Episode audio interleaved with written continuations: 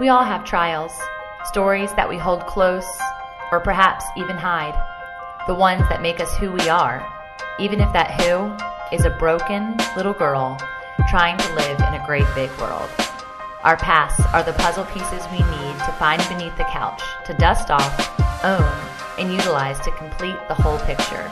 Without them, you are discontent with the wholeness of who you are because you are lacking clarity on the full picture of your purpose. Today's guest, success coach Michelle Lappin, has used the puzzle pieces of her own life to discover her God intended plan. But it wasn't an easy journey. Honestly, is it ever? Tune in to see how this extraordinary woman went from high school dropout to doctorate with a 10 year military service in between. Her coaching message today get back up. We are all in pursuit of something more. Wherever, whatever, or whoever your more is, I want to help you get there wholly, fully, authentically, and truly fit. The Fit in Faith movement was birthed through my own trial and error discovery of mind, body, and soul alignment. I learned firsthand that being fit isn't about our physique at all. It's about the wholeness of our heart and the root of our joy.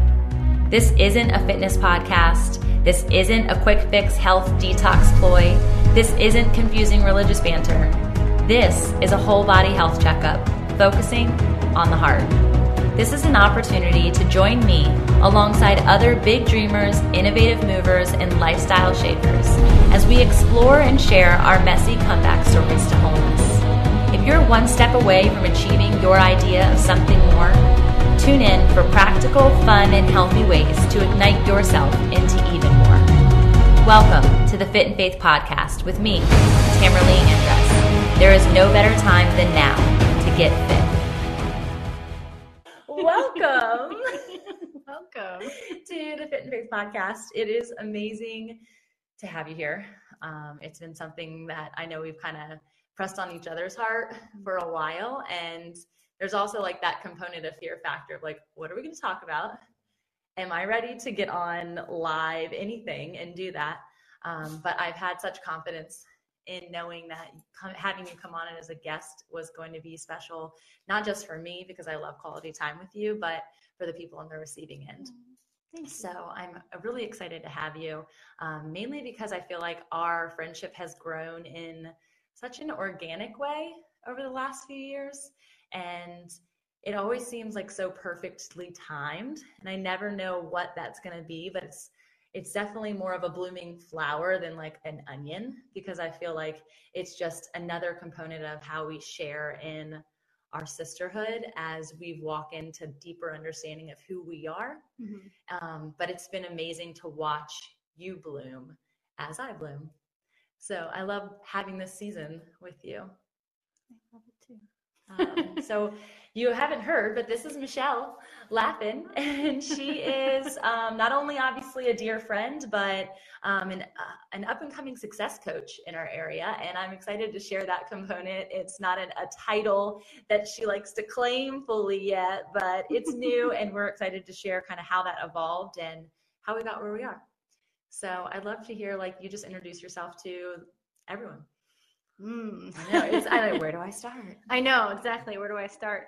Um, so my name's Michelle, and obviously she said that already. um, I Oh, should I share my age? I don't know if that matters. age doesn't matter. I am only like 25. Right, there you go. we need wisdom. We at least have to be 30 here, okay?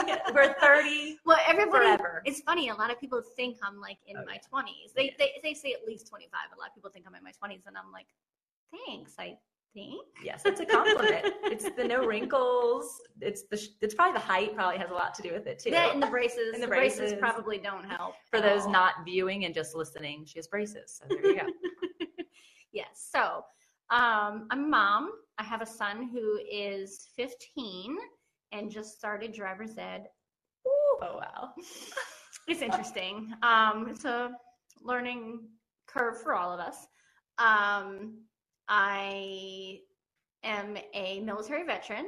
Uh, served in the military for 10 years, um, one deployment, and uh, college ga- graduate, and I now work for the Navy. I was when I was in the military, I was in the Army, and I now work for the Navy um, as a civilian. hmm Um, and I serve in my church. And well, actually, I'm not serving a whole lot right now because of school. I'm putting a lot of effort towards school, but I'm usually serving pretty heavily in the church. Um, just trying to pour in other people wherever I can. And then sometimes, actually, more often than not, people are pouring into me as I'm trying to pour into them. Isn't it funny how that happens? it's needed though. We were just talking about that earlier that you can't continually pour out no matter what role you're in, whether it's a work role, whether it's a motherhood role, which Yeah. we're constantly pouring out of. There has to be time and space for replenishment. Right. Yeah, it makes total sense. I want to hear because I don't even really know more about your experience in the army. That was like you did that at what age? So I joined when I was 19. Okay. I joined when I was 19. Okay. Um, so my brother was in the army Okay. and um, he was in for probably about two and a half years or so. And um, he passed away from a car accident. Um, and it was a, a point in my life where I wasn't really doing the best. Yeah. And I was still in high school. Yeah. Uh, I was a junior in high school Mhm. and I I remember he had come home on leave Yeah. and he was visiting with us and the accident happened when he was going home. Mhm. And the last conversation I remember having with him was him sitting down and telling me that he understands what I'm going through and that he loves me no matter what, but he wanted me to promise him that no matter what that I would graduate high school. Mhm. And I did not keep that promise. Wow. Um, Yeah. I got into things within the next year where uh, there was a lot of challenges, emotional, physical, um, just a lot of challenges. Yeah. And I ended up quitting high school and leaving the state. Wow. Um, so about a year or so after that, I got my GED Mhm. and realized my life was going nowhere and and I was like what am I doing and I broke my promise and so I wanted to do something that would make him proud or that I thought would make him proud Sure. of me so I thought why not try to finish what he started Wow. That's awesome. so It's noble. I have no Maybe not the best way of reasoning, but you have I no it. idea I was like what did I do I'm sure. but I am proud of it. Looking back, I am proud of Yeah. it. Um, I didn't get to necessarily finish what he started Yeah. because I only did 10 years, Yeah, but but that's a long time. it was a long time. Um, I did mostly administration, Okay. administrative stuff while I was in. Yep. Um, but at one point, um, not quite about nine months after my son, after I had my son, um, my first sergeant came to me, and Mhm. first sergeant is basically the highest, almost the highest level enlisted um, person. person Yeah, sure. in in a unit. Um, basically spoke to me. Um, I had some medical issues um, at one point, Yeah. and I wasn't there when he talked to the rest of the unit. So he talked to me personally and Okay. told me that um, basically our unit was being activated um, and being sent overseas. Um, and I was like, okay, so what does that mean? he said, So- well, Facebook Live, everyone's listening, and you're joined in. And I just realized we didn't record for the podcast. oh no! For those just joining, welcome to the Fit Food Podcast. Um, we are now actually starting, whoopsie. and that's okay because now we're more comfortable. So, welcome, Michelle. I love you so much. For those who have already been on listening to us, you're going to get a quick round two. Um, and I think now we're in like this space where we're going to be able to share, I think, more fully.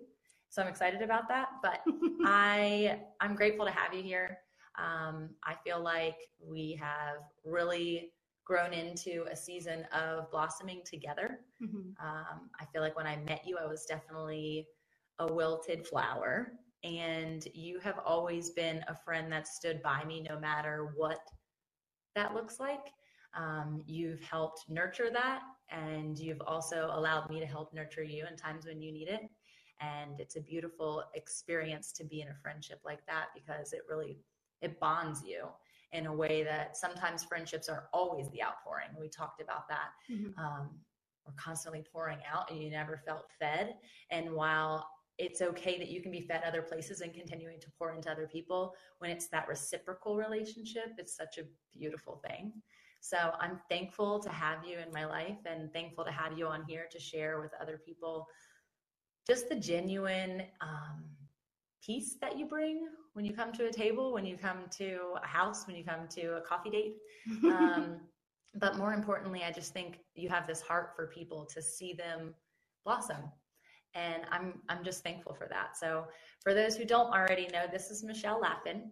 And she is not only a dear friend, obviously, but also an up and coming success coach in our area.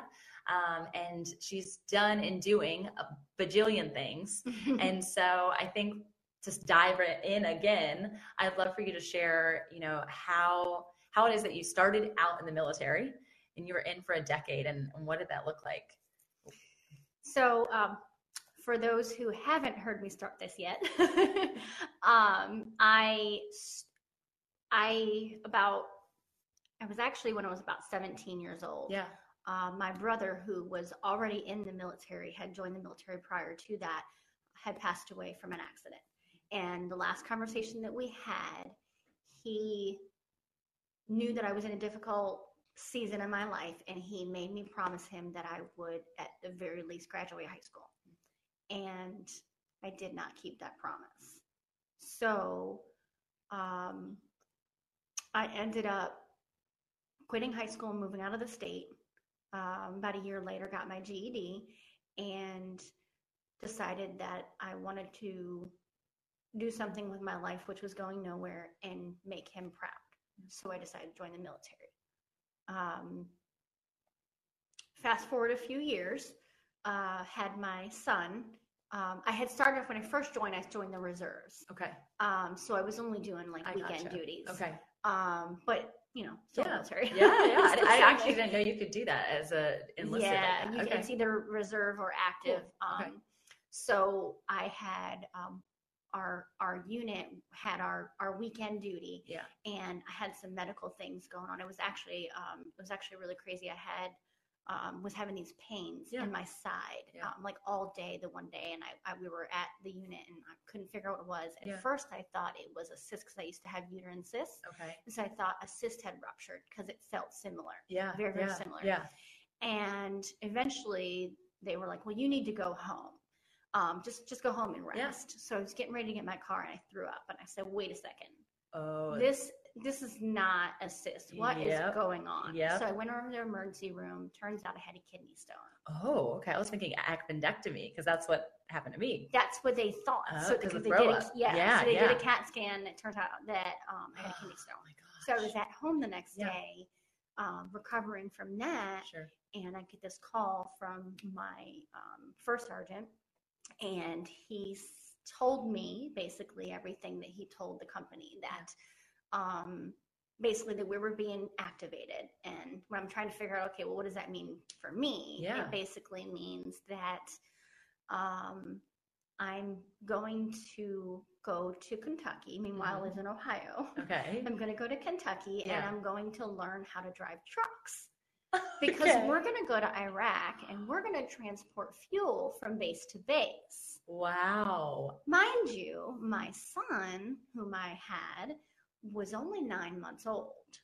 Wow. By the time we were leaving, after I got training, and by the time we were ready to leave for Iraq, he was, he was, um, he might have been actually, take it back, he might have been about 10 months old at that time. Okay. So, I think that. Um, um, but he was past a year old by the time I left. The military has this policy that will not deploy a mother until their child is at least a year old. Okay. So I was still eligible to go because he would be a year by the time I left Right. Gracious. So- and you were in a stable home at that point? Hmm, Um, partially. Okay. Okay. But dad had him at this point. No, Oh, I had him full time at this point. Um, okay. His dad and I were not together. I gotcha. So um, I thought it was only appropriate. He actually had only met his dad once prior to that. Wow. um, prior to me finding out that I was being employed. Okay. Then he, we got more interacted. Um, No, got him because his dad was living in another state at the time. I gotcha. Okay. Um, so it was it was difficult. sure. Sure. Um, so um, he went while I went to, to my training. He went to go stay with his dad during that time, and then he went while I was in Iraq to stay um, with his dad and Okay. stuff. Mhm. Um, and um, after I came back, well, first off, that deployment was, whew, Yeah. um, I was an emotional hot mess. Yeah. Um, the entire time between stuff that I had struggled with from my life prior to the military, okay. Um, and stuff I dealt with while I was in the military. Um, it just anxiety, depression, anger, everything. Yeah. Um, and the deployment didn't help anything. Sure. And then during the deployment, um, I believe it was February timeframe, early 2016, we're driving down the road on our mission and an IED went off on my vehicle. Oh wow. I happened to actually not be driving fuel truck that day. I was driving a flatbed with some food supplies and stuff like that. It was a God. with food Yeah. supplies. Yeah. So it was definitely, Holy cow. I was grateful it That was 2016. No, excuse me, 2006. Oh I'm my so gosh. sorry. I was like, wait, I'm so when were you driving trucks when I knew you? Okay. I'm so sorry. Woo! Okay, got know it. why I said Okay. 2016. Okay, 2006. Got it. Uh, Still Anyway. pre 2011. I was thinking like that was when that happened. This was before then. 2000, 2001. 2001. I'm sorry. Yeah. Two, I'm No, sorry. I'm sorry. I keep, We're I'm- all confused on It's the dates. okay. 2001. It was after 9 2000 11. yes, after 9/11, 2001. I'm like, wait, 2011? It was after that. Okay. Actually, I joined the military after 9/11. Oh, Yes. okay. Okay, that puts in perspective. Okay. Yeah. I really didn't know. I really didn't understand what I was doing. Plus, Clearly. recruiter told me that because I was going in as an admin, I would never go to go overseas. Yeah, of course you did. they lie. Yeah. FYI, Yeah. for anyone wanting to join the military, they lie about everything. So ask people that have been in the military. Wow. Okay. Check one. Done. Um. So. So yeah. So, So, here you are. You have gone through this, multiple things. The sergeant tells you you're gone. You're gone. You're dealing with anxiety, depression, and any of the other underlying currents that had occurred prior to in your life. Mhm, And this happens. mhm. Where? What do you do? I mean, initially, like I just was like, I was in the passenger, and then there was somebody driving, and the thing went off. And first, so the military, after the first couple of years of the Yeah. war, uh, realized they needed to protect their people more, so they came up with this equipment that would protect the vehicle. So I Okay. happened to be in a very protected vehicle, and it was a very small ID. It was, uh, Uh-huh. I understand, it was a 60 millimeter round. Okay. I mean, it's not like a little, Sure. you know, it's not that little, Like, but I don't know. it was a To big me, fireball right in front of us, yeah. but it wasn't severe damage. sure. Neither one of us got hurt. Yep. Thank you, Jesus.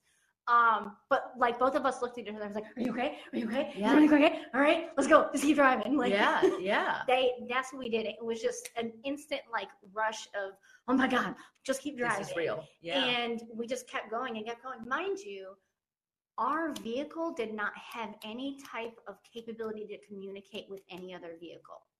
We had no radio communications. Our unit only had a certain number of them, and because we were in a convoy, they would have only certain. gotcha. Every so many would have some kind Sure, of radio sure, sure. comms. That's crazy. So we didn't have anything. So I'm, there's a little like thing on the door so you could open it and like reach out. So Yeah. I'm basically reaching out the the little hole in the Yeah. door to give a thumbs up to let them know we're, We're okay. And we keep driving. and oh we Oh were probably goodness. about 15 minutes or so from actually from the destination we were going to. It wasn't that far from Wow. the base that we were going to, Okay. Wow. which kind of Scary makes you think. Anyway, Exactly. Yeah. The perimeter being. so we get to the base and there's car, you know, there's vehicles in front of us. They get through. We get to the gate and we get ready to drive through. Vehicle shuts down completely. Mm. And we're like, oh my God. Apparently, some shrapnel from the IED had gotten through the engine and hit something and caused the engine to shut down. But it wasn't until literally we were at the gate. Oh my goodness. So, like, talk about, like, yeah. I don't even know how to explain it. I, I was so grateful that that's because otherwise, if that vehicle had stopped anywhere before that, we would have been sitting ducks. Gracious. We would have been sitting Yeah. ducks. We would have been, we would have had to basically had people surround our vehicle to get out and protect us with their weapons. Otherwise, what happens is um, if you end up have the idea to do ID is you catch one vehicle, people get out because Sure. the vehicles, and then they end up attacking you Sure. and stuff. So Sure. I was so glad it didn't Right? have to. It was I was Escalate.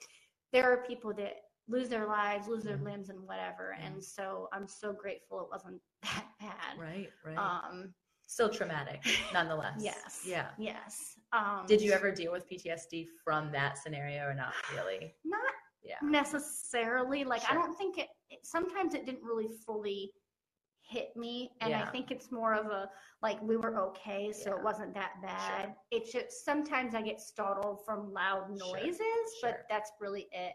And then I get ringing in my ears Mhm, sometimes mhm. because of That that. sounds- yeah, so sure. that's Just curious. Yeah, Yeah. that's the biggest. So, um, So fast Yeah. forward me, what does that look like? Like you, how long were you there? Uh, we were there. So I was in I was in country. They call it in country when Yep. you're over there. I was in country for a total of nine months. Wow. I had some medical stuff happen Yep. towards the end of. Usually for the army, you're in country for a whole year. Okay. Um, Gotcha. towards the end of that year, I had some medical stuff happen, and they sent me home early. okay. Um, so um, I wasn't there for the entire time, and I didn't come home with my whole unit. Okay. Um, but there was still a whole process after that. Yeah. I had been reserved beforehand, beforehand, so I had a full time job beforehand. I get home and I don't have a job. Now- Interesting. Typically, with reserves, they will they the government has come up with this policy that, to protect the soldiers Mhm. essentially where they're supposed to hold your job for up to five years Sure. after you leave for a deployment. But my son's father and I had decided we were going to try and be a family and be together. So he had gotten orders to Pennsylvania. He was in the military too, by the way. Oh, okay. I didn't share that. Sorry. Yeah, no, that's important. um, he had gotten orders to Pennsylvania, which is where all my family, most of my family was. okay. Um, and I moved back to Pennsylvania. So then I was basically unemployed for about a month until I was able to find a job. And then once I found a job, I had to reacclimate my, excuse me, reacclimate acclimate myself to civilian life. Yeah. And odd, oddly, and not, not oddly, like people don't always realize how much of a transition it is Yeah. To go from being overseas to coming back to civilian life, whether Yeah. you're reserve or active duty. Sure. Like sure. it's like I, there's just Yeah. so much. I mean, I witnessed Um, it being a child in a home of somebody who that happened to quite frequently, that he was deployed, and then even the massive transition when he got out and Right. having no comprehension of Right. who am I? What am I supposed to do with my life? Right. Um, when that's all you're known. And he was in for 20 plus years. So that's a whole nother kit and caboodle because he never had a pre military mm-hmm. identity. He only had his growth and identity. So how old were you when you got out? When I got out, oh geez, you would ask me that. I think it was like maybe 32. It was just in Okay. 2013 when I got out. Okay. Okay. So it was maybe 32. Yeah. And your son like at that. age was now. Yeah. I know. I can you that. that. I know you're good at numbers. But... So he was born in 2004. If I Okay. got out in 2013, he was nine. Yes. Okay. Gotcha. All right. So, so obviously there's still duration that you guys are in and out and trying to figure out you're in reserve for the remainder of that time. No. Okay. After I had gotten back from my deployment, about a year or so later, I actually went into what they call an active guard reserve program, Okay. where you become activated. You're like an active duty soldier, but you work for reservists. So on top of working day to day for the army, I'm also doing the one week in a month. Oh, interesting. Okay. Yes. Yeah, that's a lot. So it was a lot. Um, I can say from my overall from my experience in the military, there were a lot of challenges, Mhm. and a lot of it was even more challenging because of stuff from my earlier years. Sure. Um, it's not for everybody, Yeah. but I look back and I can say that it really shaped my life Mhm. and there was actually a lot of benefits from it too. I got Sure. school benefits. It Sure. got me out of where I was, the position I was in, Sure. the lifestyle I was living. It got me out of all of that. And if I hadn't made that choice, I have no idea where I'd be today. Yeah. I really don't. Yeah. So it's one of those things I would say I don't necessarily regret it. Right. I don't can't say I enjoyed every minute of it, Sure. Sure. but I don't regret it. I feel like a lot of people, and you know, speaking from just people that I know anyway, that it is an avid, like planned way to get out of situations from your childhood. Oh yeah. because the plan's already there. And often when you're in any sort of traumatic home life, Mhm. all you want is to get out. And when somebody's offering you money and they're offering you a way out Mhm. and it doesn't to you, you're like traveling, sure. People that I've never been around, sure. Like all of these things, knowing, okay, they're going to pay for my education, all of the benefits to what Mhm. they propose. Um, I'd love to know like a bit more about that pre-life, that pre-military life. Like what what catapulted you to be to that place other than your brother's passing, and how has that component? Because I know that's the the ground that I've dredged the Mhm. last three years about like Mhm. going way back, digging Mhm. up those roots. Where does that come into play for you? So I will go all the way back to about the age of 10. Okay. Mm, we I was born in Philadelphia. Yeah. And um, my shout out to Philly. I don't know why I said woo. I don't know anything about Philadelphia. um, Eagles. There we go. um, sorry. She's very uh, obviously a they will fan. always be my Super Bowl champions. There we go. Love it. oh god. Okay. So um I was living in Philadelphia Yeah. and my mom, I guess, decided that she wanted to move away, move out of state. So she decided to move us to Ohio. Um, so just all of a sudden, um, my, my parents weren't together at the time, but Okay. all of a sudden just said, Oh, we're moving to Ohio. Oh wow. out of nowhere. I, re- I literally remember driving her driving. She had this big, you know, those big vans. They like those creepy vans. Oh yeah. Oh yeah. The one with the like That- the, the um window shades. Right, the real long, like you have the two seats, and, and any of the seats that were in the back, they were out, and we only had a mattress in the back of Uh-huh. the van, and we slept on the mattress during the the van ride. Commute. As I look back, I think that's really creepy and, And really really unsafe. that was before seatbelts and all that matter. No car seats. Whatever. Yeah. I'm glad I survived. Yeah. But My mom experienced that Um, as well. yeah so so we moved to ohio i remember transitioning from a couple of different homes probably about three or four times before we actually settled in one place um the my mom was looking at finally buying a house Okay.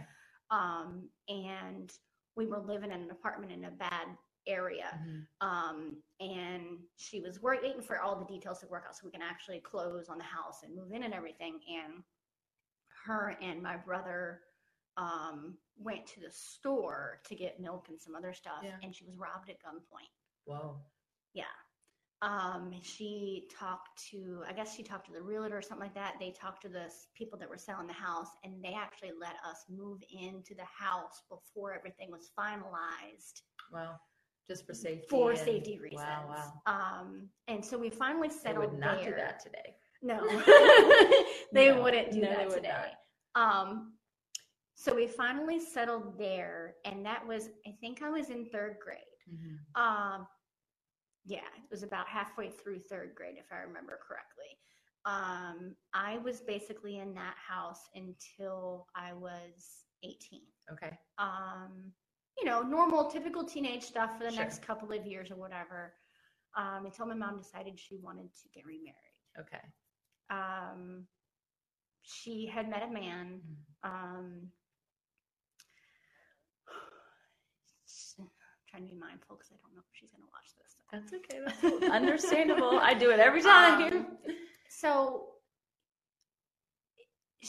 he was young. He was much younger than her. Okay. He was actually closer in age to me than he was to her. okay. Um, but I mean, they seemed like they really liked each other. He seemed genuine. Yeah. You know, everything was fine and dandy or whatever um, for a little while. And then at one point, um, things started to shift. Mhm. And um, basically, he started paying me a little more attention than he Mhm. was before and started touching me in places that he shouldn't have. Um, I was 13 when it started. Mm. And so I didn't really understand what was going on. I didn't understand. I mean, I kind of, I think I kind of knew like it wasn't okay and it wasn't normal, Yeah. but I just, I didn't know what to do. I didn't know what to say. So I held on to it for two years and it kept going for two years until I finally started saying something about it. And you would say Um, something to him or your mom? I said something to uh, two of my friends, two of my close friends, and then I said something to a counselor at school. okay. Um, once the counselor at school found out child services got involved Mhm. and they started questioning me, they questioned my mom and him, and they questioned my two friends that I said I shared. And I guess with all of the emotions and everything that I was going through and not really understanding, there were, I guess, there were things that I had left out with one or the other. And so, and back then, even like children's services and research in Yeah. they didn't understand things like they understand Sure. things now. Absolutely. So um, they basically, between that and at one point, I just kind of shut down completely emotionally. So they closed the case. I didn't do anything else. Mm. Um, I remember the night that I, the day that I first, that everything first came out with the counselor and children's services got involved. I, when I got home that night, um, I remember going into the house and um, I was face to face with him, and basically he looked at me and said, I, I can't believe that you would lie about me like that. Mm. And in I front of your mom. In front of my mom. And I couldn't say anything. At this point, you're 15. I couldn't say anything. Yeah. I was like, yeah, you had no voice. No, Yeah. I just, I just turned my head away and just went to my room, and that was it. Um, I think one of the things that hurt the most wasn't what he did to me. What I think that hurt the most was that I do not recall ever receiving an apology from my mother. Sure. Now, where I am now, Mhm. I can understand that maybe I didn't necessarily need an apology from her. She wouldn't have known what was happening. Yeah. But because of all the discrepancies and the stuff with CPS, she didn't believe me either. Yeah. And what I mean, how how could she really know? How could she? It's Yeah. hard. And I know that Yeah. I've heard people that have gone through even worse than that Sure. and and they say there's signs or whatever yeah there's signs but when you're not when you're not already like uh, understanding what the signs are Yeah. you're not gonna you're not going to notice them Of course not. Yeah. it's like when someone cheats there's signs but you don't realize their Right. signs are there right.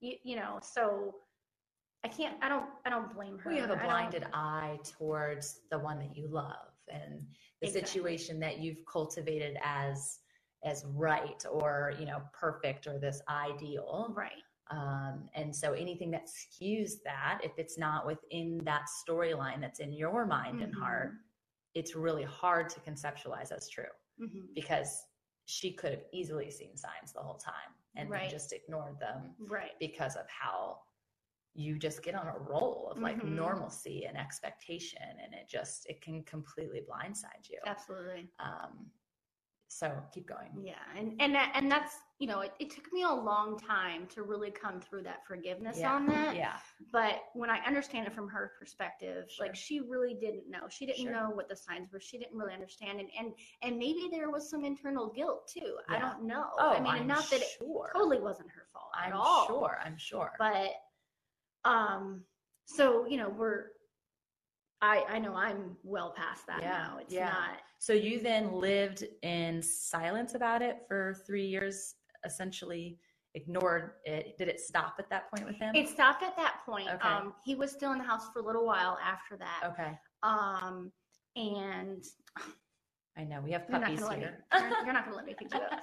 Um, he was still in the house for a little while after that, and then some things happened between the two of them, and they did finally split up. okay Um, but with all of what had happened, and me still being basically, I had never, I never got any help from it. I never went to Sure. counseling because it basically got close. right I and so you just dealt with the shame and the guilt and right. the, yeah Right. And then started getting interested in boys and Sure. things like that. Sure. And that eventually opened up a whole can of worms of me not understanding that that's not how love is supposed to be, that Yeah. you're not just supposed to give yourself to people Yeah. and that there's more to it and um you don't just do it to anybody Yeah, and so there was a whole um couple of years Yeah. season of just Yeah. not understanding not knowing being with people i Yeah. shouldn't have been Sure. with Sure. and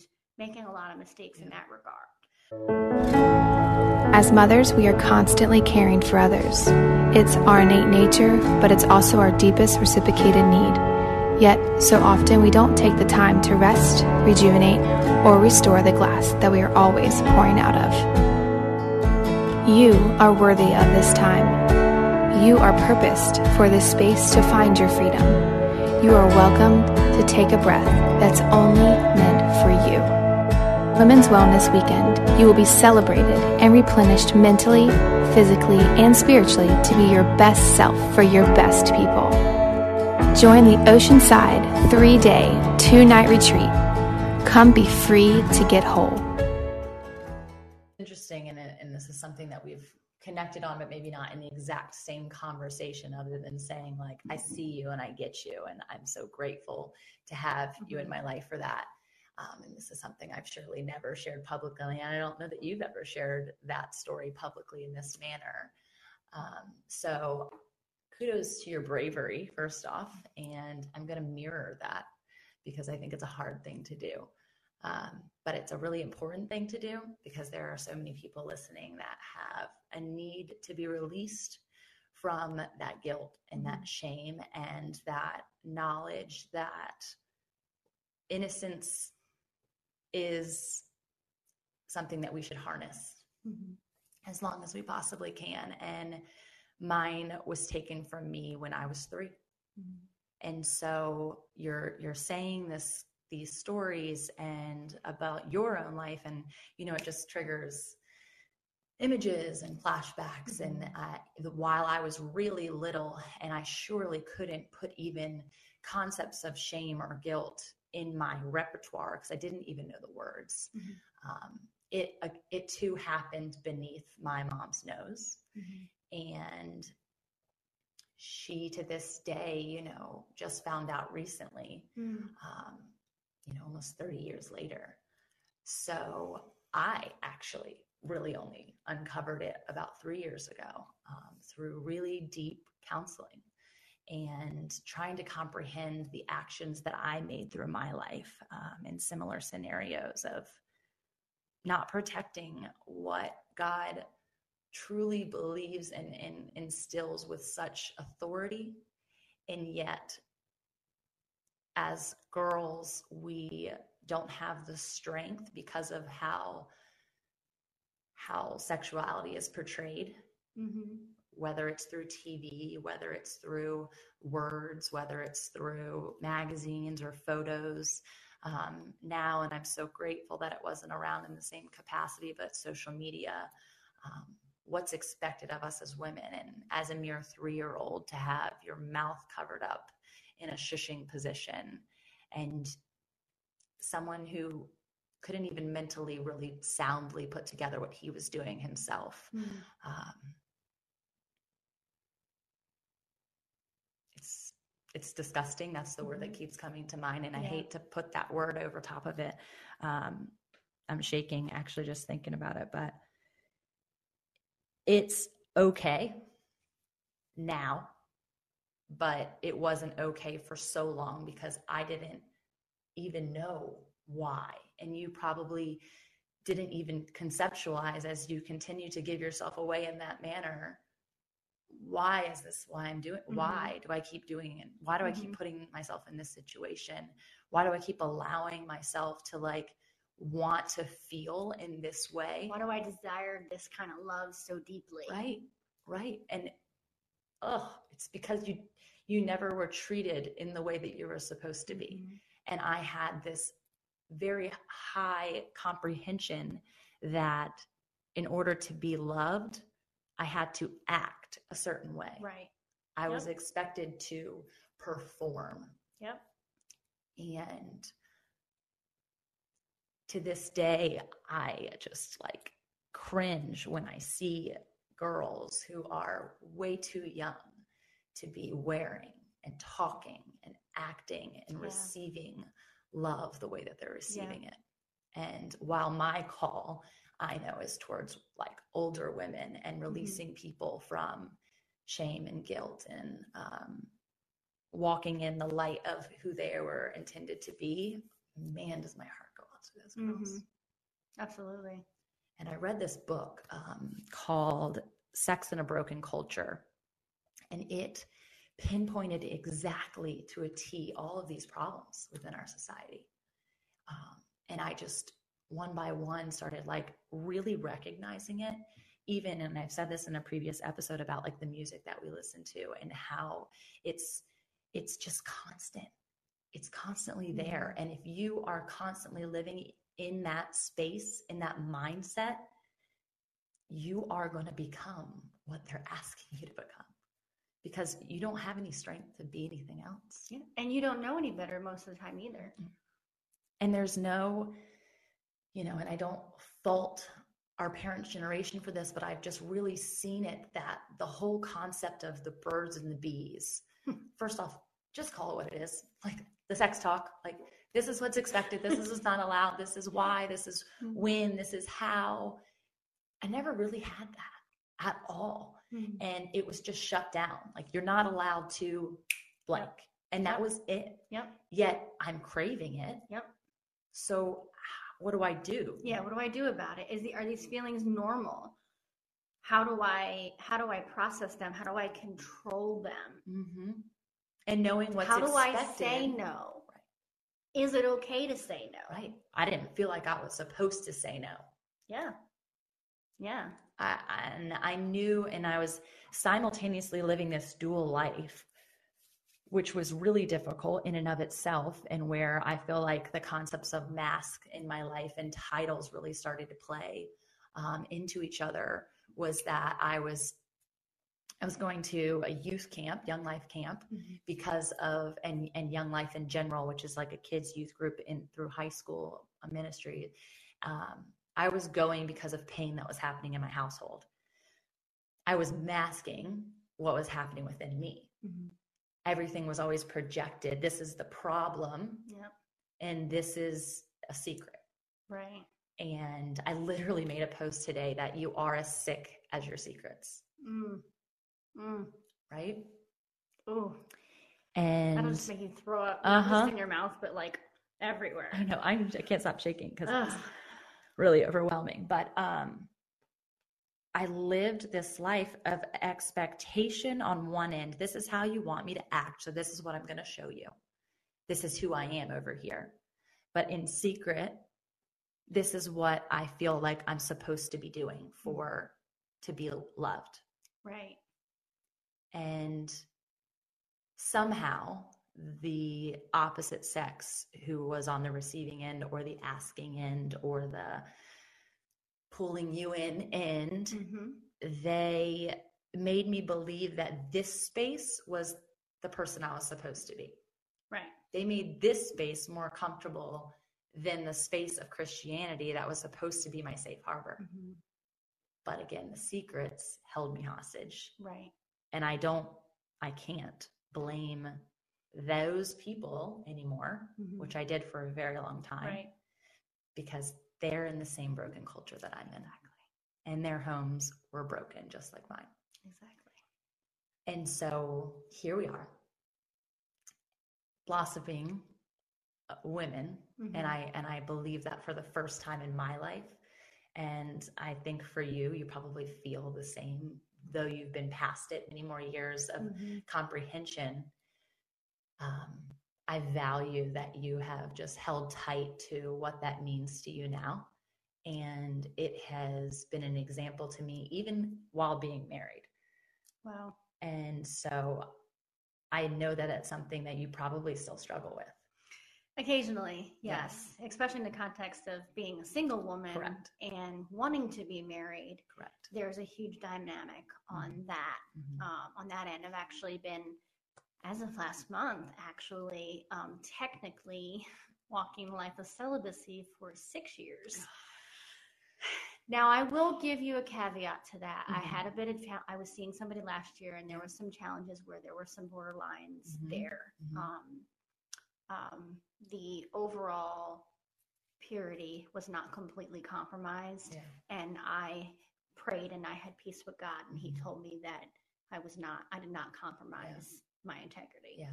Um, though I, I do admit I made some mistakes that you know some things that shouldn't have happened happen and um we i walked through that forgiveness with him yeah. and you know i'm past that i'm thankful for that but most men these days even christian men believe it or not Mhm. and it's kind of shocking sometimes Mhm. but then again not really with Yeah. our culture but Yeah. there's a lot of christian men even today that just don't understand and like well Yeah. i'm human and i should be able to do Yeah. that and and Yeah. like okay that sh- you have every right but i'm choosing not to and i'm choosing not to because i value myself now when i Yeah. didn't value myself before Yeah. and i understand that i'm worth it Yeah. Yeah. I'm worth the wait, Preach not trying to take that, you know, that statement. No, that people you own I don't know who owns that statement or who first came up with it, but yeah. thank you. Worth the Um, wait, but yeah, like I am worth the wait. Yeah. I I am, and uh, I actually know a couple of people that um, waited. Um, were virgins. Mhm. Actually, I know someone through someone else who is Yeah. still a virgin and not married Yeah. and is almost my age. And then I know someone who just got married probably about two or three years ago. Yeah. She was like 32, I think, and stayed a virgin until she was Mm. married. And that's amazing. It's amazing. That stuff is not celebrated no, no, and it you know, it's really not. Should be. It I is. I got to witness it in two separate scenarios, and actually was at wasn't it both weddings? No, I was at one of the two, but really close to the other couple as well. And um, wow, yeah, I it takes a lot of self control to do that. Whether you've been experienced to or predisposed to Sure. certain sure. things or not, that takes a lot of self Yeah. control. and do you know from their background what type of household they were raised in? Uh, yeah, one of them specific. Well, one of them is not a believer that Wow. I understand at all. I mean, raised Catholic or Sure, whatever, but okay. well, we're not going to go there. I mean, there's you know, there's Sure. a lot of controversy Of course, around the Catholic. Church and everything. Yeah. That could be a whole nother Yep, topic, and we don't yep, have time for that. we so um, keep on keeping on. the other person um, was not necessarily brought up in church, but Okay. ended up starting to go to youth group at some point during Okay. her teenage years, Okay. and that's or actually, I believe it was in college. Okay. Um, I could be wrong, but I'm Yeah, pretty sure it was either either late teens or, or or early on in college. Yeah. She was going to youth camps and stuff, and that's about that's when she began to get her life with Yeah. um, or meet yeah. walk with Christ and everything. Um, so I'm not really. I don't think she had the perfect household, Sure. but it wasn't like um it wasn't terrible. Yeah. Yeah. I you mean, know, nobody's nobody's- nobody's perfect. I'm trying. nobody's household yeah. perfect, Yeah. and you know, so um even even still, yeah. Oh yeah. it doesn't doesn't matter really what No. kind of lifestyle. Yeah. I don't think it was pushed on her. You need to stay a virgin necessarily. sure. Sure. Um, and I don't know much about about the other one, Yeah. but you know, it's it's definitely still amazing Yeah. to me. well, it's Um, something that actually, I'm come like, to think about, it, I know a third person Yeah. that I've just recently started getting connected Yeah. with, um, and um, I haven't gotten too much involved in Yeah. all, um, how their background. yeah how yeah. much the background is, Yeah. Um, she's I think she's in her mid twenties and she's still a virgin. Well, everyone that I know, they they they came from a really just like foundationally Christian home. Both Wow. both couples, both male Wow. and Mhm. female. And it's not to say that being Christian versus not being Christian, but I know if you have that biblical understanding of intimacy, Mhm. it's so much less about sex. Like it's so Right. much less about It sex. is. And I into me you see. Yes, the intimacy. Get that into me, you see. It's like it's Totally. it's- I didn't come up with that either. No, no, that's okay. we yeah, it's not it's neither doesn't matter one way or another. It is amazing. And it's just that I literally had to comprehend that intimacy while already being married, while already having had sex with my husband prior to marriage, and then having kids with my husband. So imagine be even unpacking more challenging, holy especially finding out stuff. You know, not finding out, but re surfacing things from your past on top of all that has got to be just out overwhelming. Well, and I, I just commend my husband for the place Oh, that we're at I now. husband. I know he's Can you clone him? I would Can love clone to clone him. I've and just this. make him a little bit darker. There you go. Yeah. I want to clone his his heart and give it away to bodies that uh, fit the intimacy level that you desire. but he he truly he's he's walked this situation out with me for years now, and you know to the point where I didn't even want anybody to touch me. Um, Mm. to the point where I didn't want to look at myself in the mirror, to the point that I didn't want um, to, I surely like whenever anything like in a sexual manner happens, even like with my kids around, like I am so cognitively Yeah. aware on such a deep level of Mhm. anything like that. And to the point that it's probably going to be to my kids' detriment. I hope I'm not that parent who's like, you cannot have sex. But I hope that I, I come up with a storyline of of explaining the heart of God behind Mhm. that passion.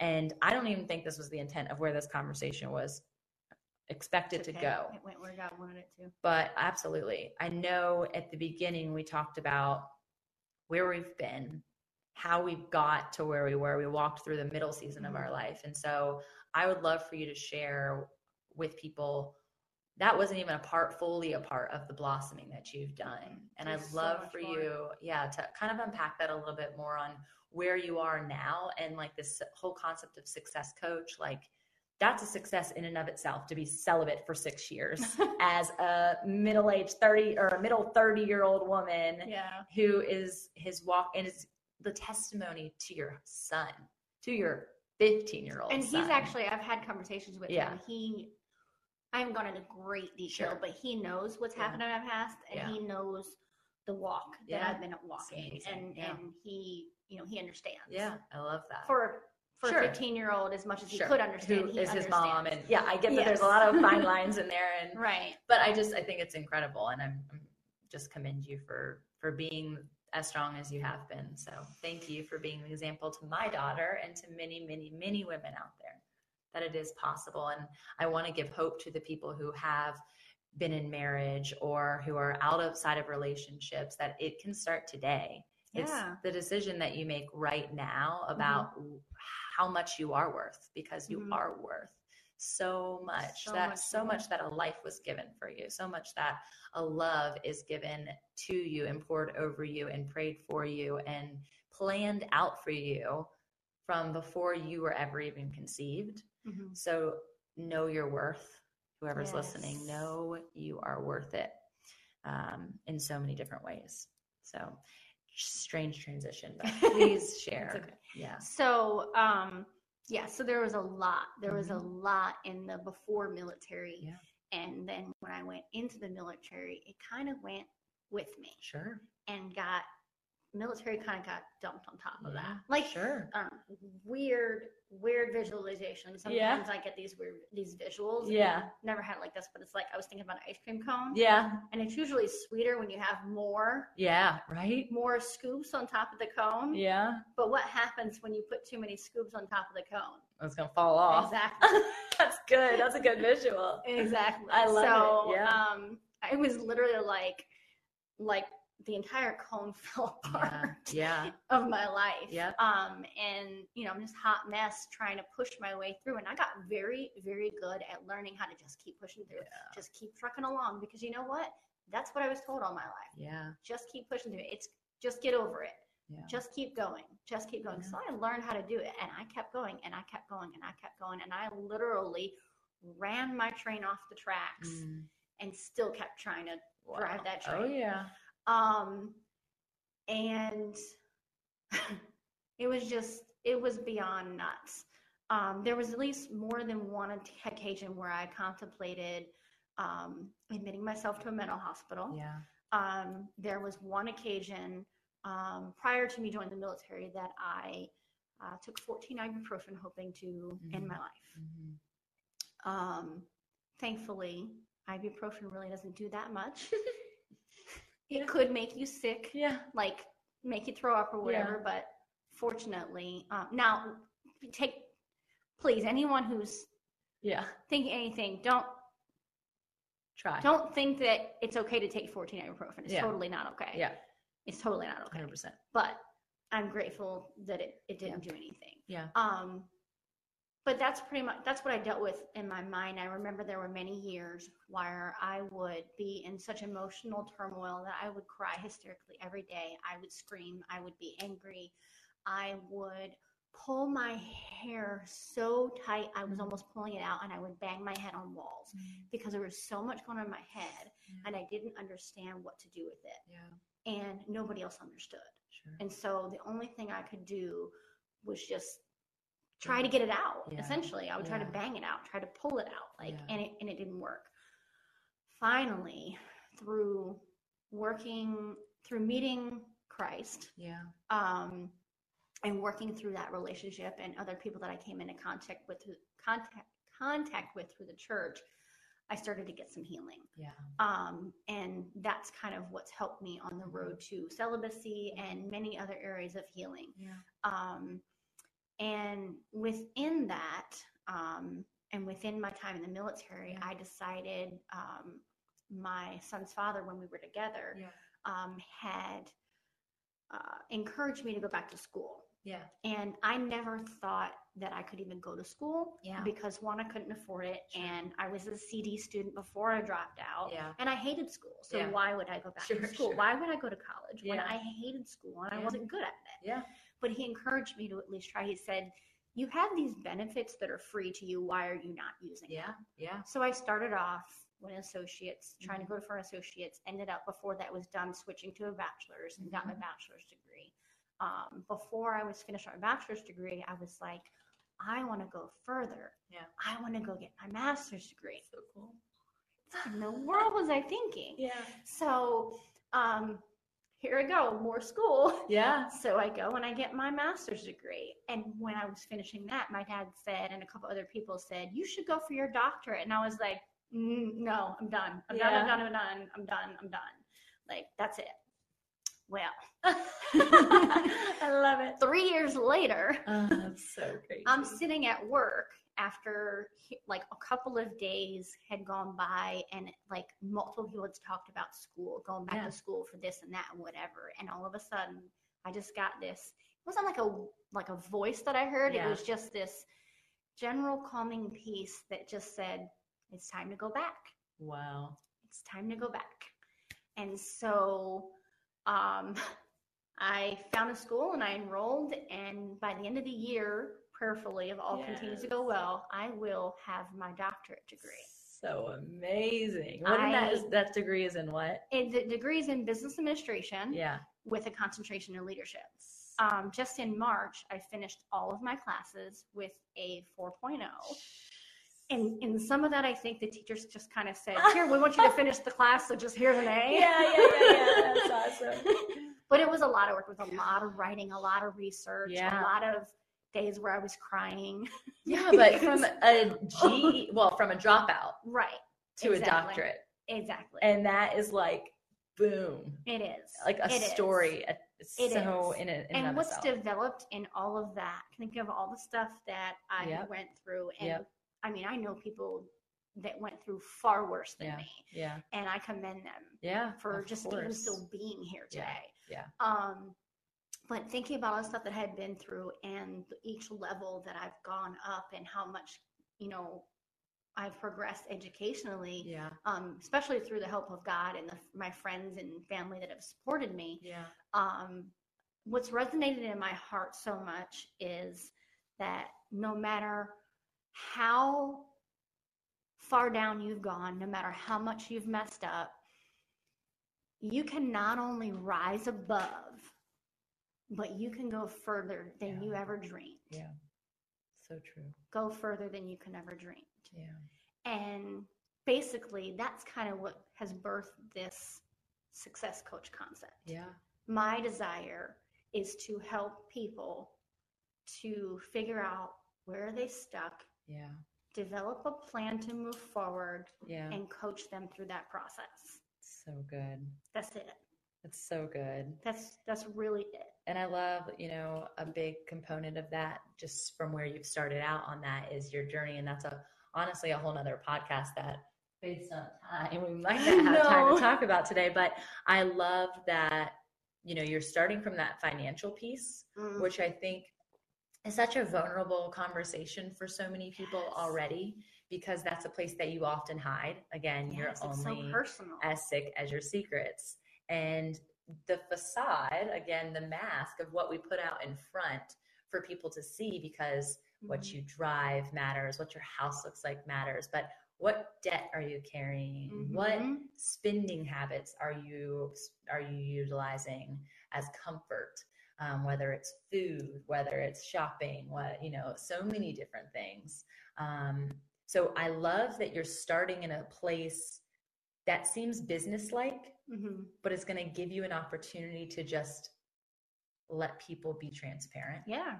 and and that right there is going to give you the true in for that transformation Mhm. piece because if we can get our finances aligned and we can be honest about something as secretive as that then you can really help from okay the finances are causing me anxiety this is stemming from this situation from i didn't have money when i was younger which is stemming from the fact that i lived out of a van with a mattress and so you get to really it's not just the success of what society deems a success Mhm. but what jesus deems a success Right. and that i'm so excited to Right. see for people Exactly. And that's the thing. And we don't realize that. We look at society and we look at society says you should do this and you should do that. But between you and God, as long as it's in the will of God, yeah you set the bar. yeah You set the bar. And when you get close to that bar, if you want, you raise it yeah and you keep raising it. Yeah,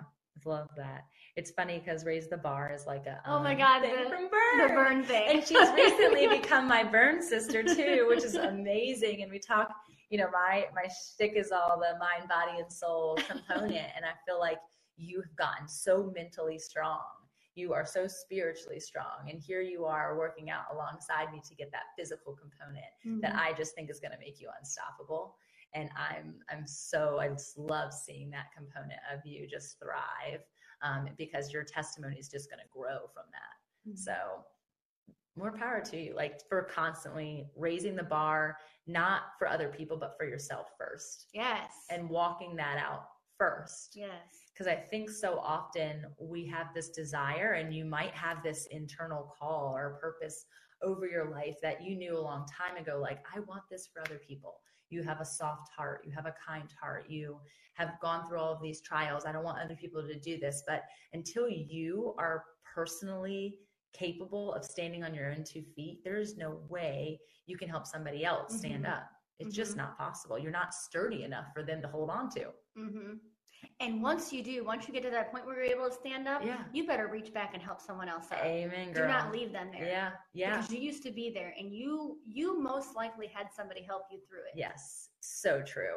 There's um, a Brene Brown book that I'm reading right now, Dare to Daring to Lead or Dare to Lead. It is amazing. Mhm. She talks a lot about vulnerability and transparency, but all of it is about leadership. And, and it would be amazing for your doctorate component. Um, but she's talking about creating this um, square squad. And I'm actually talking about it tonight at Core, which we're going to do afterwards. But um, it's talking, it's kind of like the inner circle concept of what we're often taught. Like you are uh, the five people that you surround yourself with. Mhm. And in church, Pastor Robbie's always talking about that inner circle being so Mhm. covenant and it doesn't need to be 400 people or 40 people or four, like it needs to be four people. So I, she changes it. Brene changes it to the square squad. So it's a square and it's who is, you know, in front of you, who's beside you, who's behind you. And she Mhm. doesn't actually talk about it from that perspective. She just calls the square squad because there's four people. And so the way I unpacked it and visualized it was that there's the person in front of you. They're your mentor. It's the Mhm. person you're following behind. I want to go where you're going. They're the person who's probably been where you are and they're the one reaching up behind to say, Mhm. come on with me, just like you said. And then you have your people who are beside you, which would be like you and me for each other. The person who's like your sister, who's just like, come on, you've got this. Mhm. Let's go. I'll go with you. I'll experience this with you. But then you have to have that person who's behind you that will catch you when you fall. Taking it back to the beginning of the conversation Yeah. and tying a military concept into Yeah. that. So in the military, Yeah. um, if you're not driving, if you're walking, usually, well, even in the convoy, you got people, cars in Yep. vehicles in front of you, vehicles Yep. behind you.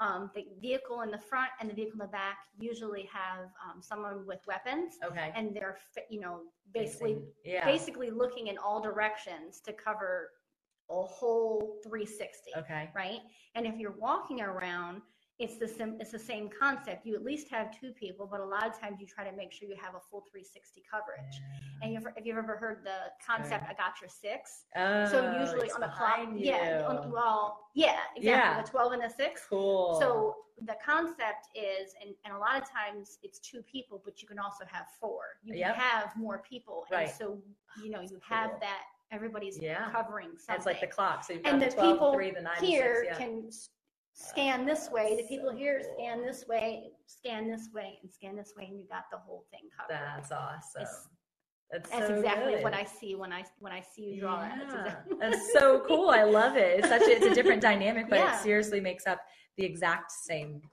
thing, circle Exactly. versus a square. yeah, So it's full coverage. Yeah. And I'm I'm I'm pumped to be alongside it with you. I'm excited to see as you ow, that was your elbow? That was my elbow, Okay, we need to get to the gym. Make sure it doesn't break. Um, but imagining you being almost all of these for somebody and not this not for one person but you're going to be that mentor for someone who's like come on you are a sister already to me and so many other walking life out alongside us but then also that person who's like i got your 6 Mhm. and i love that about you because you're on guard all the time Probably too much sometimes. Maybe yes. so. Maybe so. Maybe to a fault. We all have our our our pros are- can be our cons, yes. right? definitely. So I mean, it's an interesting concept. Even like I was just going through the conversation of addiction and how your addictive personality can actually be your biggest strength if your addiction is for good, Mm, and yet at the same time, it can be your largest weakness Yeah. when your addiction is turned to bad. mhm. So um, I don't even know how to close today out because it was just so dynamic in so many different ways. But do you have anything else that you want to share or say? I know we talked about other things. Well, I think um, we really have touched everything. I mean, other than going deep into the financial stuff, I mean, there's, I've made some really poor choices financially and Yeah. then learned a lot of things. Um, by the way, I love Dave Ramsey. If you haven't heard of him, look him up. Yeah. yeah. Um, so I've learned a lot of things from that, and that's really helped to shape certain things as well. Yeah. And, you know, maybe another time we can have another podcast. We will. Um, but when I was on my way here, um, and I think you had asked me like to, you know, kind of think about some things. I had um, just a couple of words that popped in my Mhm. head, and those words were "get back up." Yeah. And so I just want to encourage anyone else who's um, listening to this, no matter where you are in your life, even if you've if you've achieved a bunch of stuff, but you feel like you're stuck or you feel like there's not another level, I encourage you there is. Or if you have messed up in a certain area of your life and um, you feel like there's no way to go back to that and start again, Yeah. or even try something new, and maybe maybe it's not start again with that, but maybe it's start again with something new yeah. You know whatever whatever it is get back up try again I love it. I was just literally teaching my five year old how to ride a two wheeler, which he knows how to do, but he just has this fear factor that he's going to fall, which why not? And yesterday, I he kept getting so frustrated. He gets so mad when he can't win or when he doesn't achieve. And it's literally pushed on himself because I'm an achiever. So I try really hard not to press that upon him that he has to be the best. Just do your best. You don't have to be the best. But he kept falling. And I just kept saying, if at first you don't succeed, try, try, try again. And he would stop his feet. The tears would flow immediately. and he got so mad. And he's like, oh, I just have to make it home. And he would get back on the bike and keep going. And I just was so proud of him at the end because it is hard. It's It not easy to get back up. There's going to be people who are in your way saying that you can't do Yep. it and likely they're going to be the people who are closest to you you keep going just like you said you raise the bar for yourself not for anybody else's Mhm. pleasure not for anybody else's expectations but for yourself because you are the one with yourself at the end of the day. You are the one who looks in your reflection when you're brushing your teeth in the morning. That is the time that you Mhm. get to be real and most alive with yourself. If you are not getting back up you are just fall you're failing. You're you're falling yeah. And there is such opportunity to just get right with yourself and that vertical alignment before you ever concern yourself with the horizontal alignment of other people. And when you are ready, that horizontal alignment becomes beautiful because you're open and able to to walk out like linked arm in arm. And and i've i've walked out many many years without having that open accessibility for other people. My Mhm. arms were tight to my side and i was marching forward but i was not allowing anybody else to come along for the ride Mm. even my own husband so i'm thankful that i've learned that ability to just like be open for other people and knowing the value of getting back up and helping others up along the way. And you definitely have been an inspiration to me and helped me up many times with your words and just your presence. So I'm grateful to have you here. I hope that others, and I know other people have already um, experienced you from the Michelle Marie Success Coach space that you now are jumping into alongside the your doctorate degree. Um, it's insane. It's amazing. I'm so proud of you. I still don't like. I'm It's still so not cool. comprehending. I know it's, just so like- amazing. PhD. That's so wild. um, and so, just if you guys want to look her up, she's incredible. I'll link her on the podcast and all of the lives that you guys are a part of now. Um, it's been real. It's been amazing, Yes. and I'm thankful for you. I love you. Love you too. I love your smile. All right, the dogs have been with us the whole time, and you haven't barked one time. You want to say anything? No, nothing. so sweet. All right, lots of love, guys. Thanks so much for tuning in. Hey y'all, I hope in today's episode you sense an ignite to an ember within you. Something mentally, physically, emotionally, or spiritually moving that creates and sustains a fire within your wholeness journey. Before you go, let's solidify the flame. I'd love for you to take a step right now in declaring your takeaway. By snapping a pic of the episode you tuned into, share your sparked moment and tag me at Fit in Faith with the hashtag Fit in Faith Podcast so I can help you stay accountable. We're in this together, right? Community over competition is the motto. I'd also be incredibly grateful if you took an extra second to leave a review on iTunes or your podcast listening app. Let's fuel the flame and share the gift of wholeness with everybody. Until next time, cheers to your health and happiness.